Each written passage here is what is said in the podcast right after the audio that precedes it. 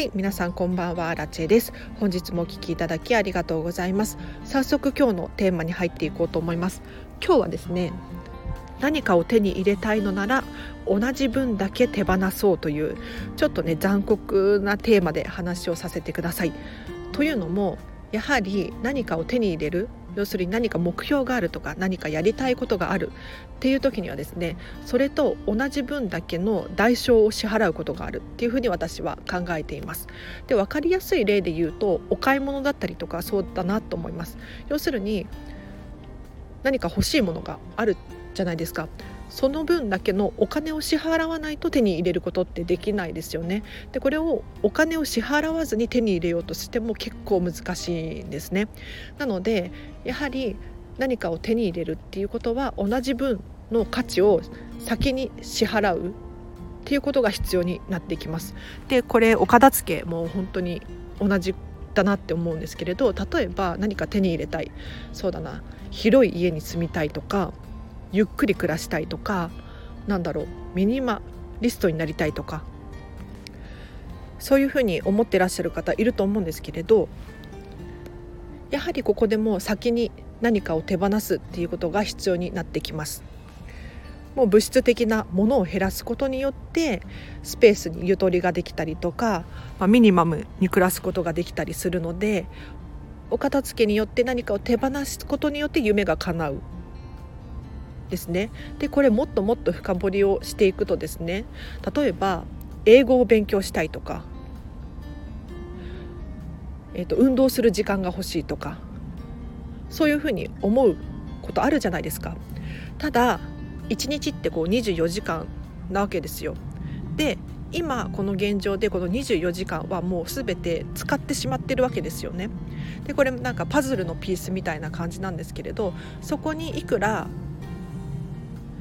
英語を勉強するっていうふうにしても運動をするにしてもスペースがないんですよ。空いてるスペースがないので入れることができないんですよね。なのでやはりここでも運動するにしても英語を勉強するにしても時間を手放してスペースを作ってあげないことにはその分の時間が生まれないんですよ。なので例えばスマホをダラダラ見てしまうとかテレビをダラダラ見てしまうっていう時間を手放すことによってようやくその空いたスペースにですね英語を学ぶ時間だったりとか勉強する時間運動する時間っていうのがようやく手に入るんですよね。なので何かしたいと思うのであればそれと同じ分だけスペースが必要になってくるんです。でこれ逆手に取ることができてですねもう先に手放してしまうっていうのが非常におすすめです。でやはりこう時間もお金もそうなんですけれど今ある現状を何か変えたいっていうふうに思うのであれば先に手放さない手放すっていうのがとっても効率がいいなと思います。要するに例えば引き出しの中を空っぽにするお片付けによって引き出しを空っぽにすることによってそこにスペースが生まれるじゃないですか。でスペースが生まれるとそこに何か詰め込みたくなるんですよね。なので何かはみ出ているものをしまえることしまうことができたりとかします。でこれお片付けに限ったことじゃなくて例えば私の場合だとうん、本を手放すっていうことを結構してるんですけれど、まあ、本を読み切るじゃないですかそして手放すそうすることによって新たにまた本が読みたくななので本棚のスペースを空けることによって次に新しい知識が欲しくなったりとかするんですね。なので先にスペースを空けてしまう。例えばテレビをダラダラ見てしまうとかソファーでゴロゴロしてしまう。っていうふうに思っているのであればもう先にテレビを手放してしまったりとかソファーを手放してしまうことによってもうダラダラするとかっていうことができなくなってしまうのでおすすめです。でこの空いた時間なんとなくテレビを見てしまっていた1時間とかこれって時間がまるまる浮くんですよね。でこの浮いた時間ただぼーっと過ごすっていうのは人間的になかなか難しいことだと思います。なのでその時間に何かが勝手に入ってくるんですよ。空いた時間には必ず何かが入ってきます。でそこでまあゲームをしちゃったりとかまあ、ゲームをするのを良くないっていうふうに言ってるわけではなくてただなんとなくゲームをしてしまうとかそういうのは良くないと思うんですけれど例えばその空いた時間を使って先ほど言ったように英語を勉強するとか運動をするとかそういうことが自然とこう入ってくるので是非何か手に入れたいもう何か目標があるとかそういった場合にはですねもう、えー、と先に手放してしまう。時間だったりとかもう物質的なものもそうなんですけれど人間関係だったりとかお金もそうですね。本当に優先順位とかをこう考えて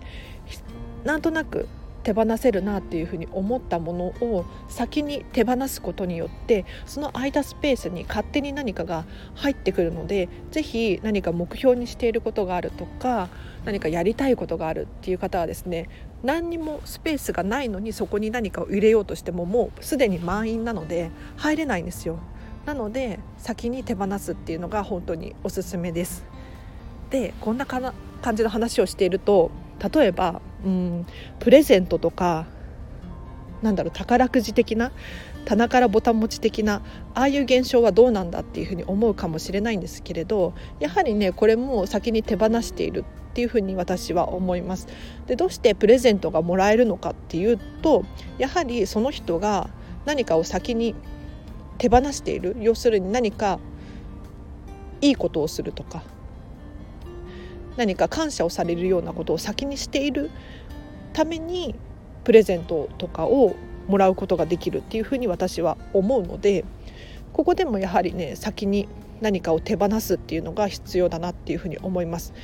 で先に何かを手に入れちゃう何も手放していないにもかかわらず先に手に入れちゃうっていうのは結構大変だなっていうふうに感じます。というのもあのこれ偏方性の法則っていう心理が働くんですね。要するに何かいただいたら人って返さなきゃいけないとかあ何かしてあげたいっていうふうに思うものなんですよ。もうこれ勝手に自動的にこういう心理が働いちゃうんですね。なので先にこう何も与えていないのにプレゼントをもらうとか何かしていただこうっていうふうに思うとですね何かを返さなきゃいけないというか何かを返したくなってしまうんですよ。なので結構大変だなっていうふうに思います。なので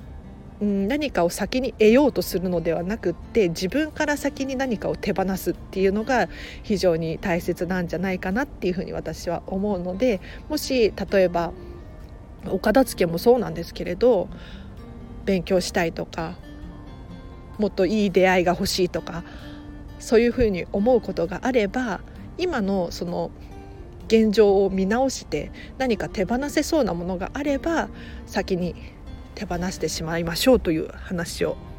させていただきました。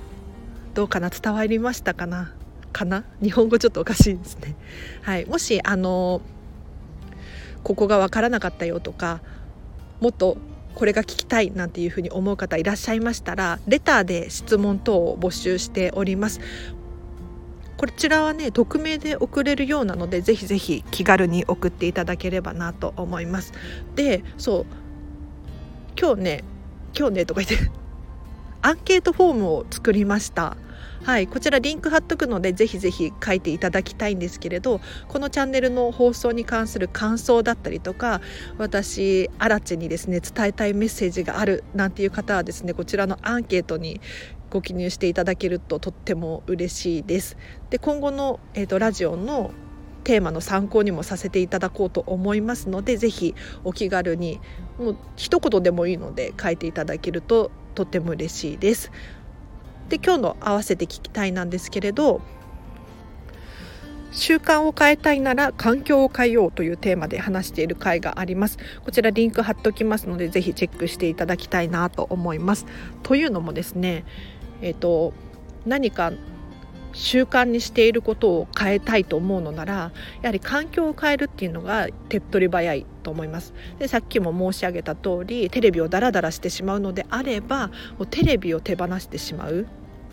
っていうのがおすすめです。でテレビ手放すの難しいっていう方はですねもうコンセントを抜いてみるとかそういうことをすることによって習慣っていうのが変わってくるので是非、えーと何か習慣を変えたいっていうふうに思う方いらっしゃいましたらこちらの回リンク貼っときますのでぜひチェックしていただければなと思います。でお知らせがあります。ノート書いてます。はい。でブログを書き始めました。えーと、このブログではですねえーと、このチャンネルで話している内容を、まあ、綺麗にまとめたものを、えーと書いてますのでぜひ文章の方が理解しやすいよとか、えーと、復習をしたいとかパパッと読み直したいなんていう方いらっしゃいましたらリンク貼っときますのでぜひチェックしていただけたらなと思います。インスタグラムを始めましたでこちらのインスタグラムでは、えーと、 stand.fm 更新したよっていう最新の情報だったりとか私がおすすめの本だったり、えーとノート書いてますっていう情報だったりとかをシェアしていこうと思うのでもし私自身に興味がある方とかの、えーと、スタイフの最新の情報が知りたいなんていう方いらっしゃいましたら是非こちらもフォローしていただけるととっても嬉しいです。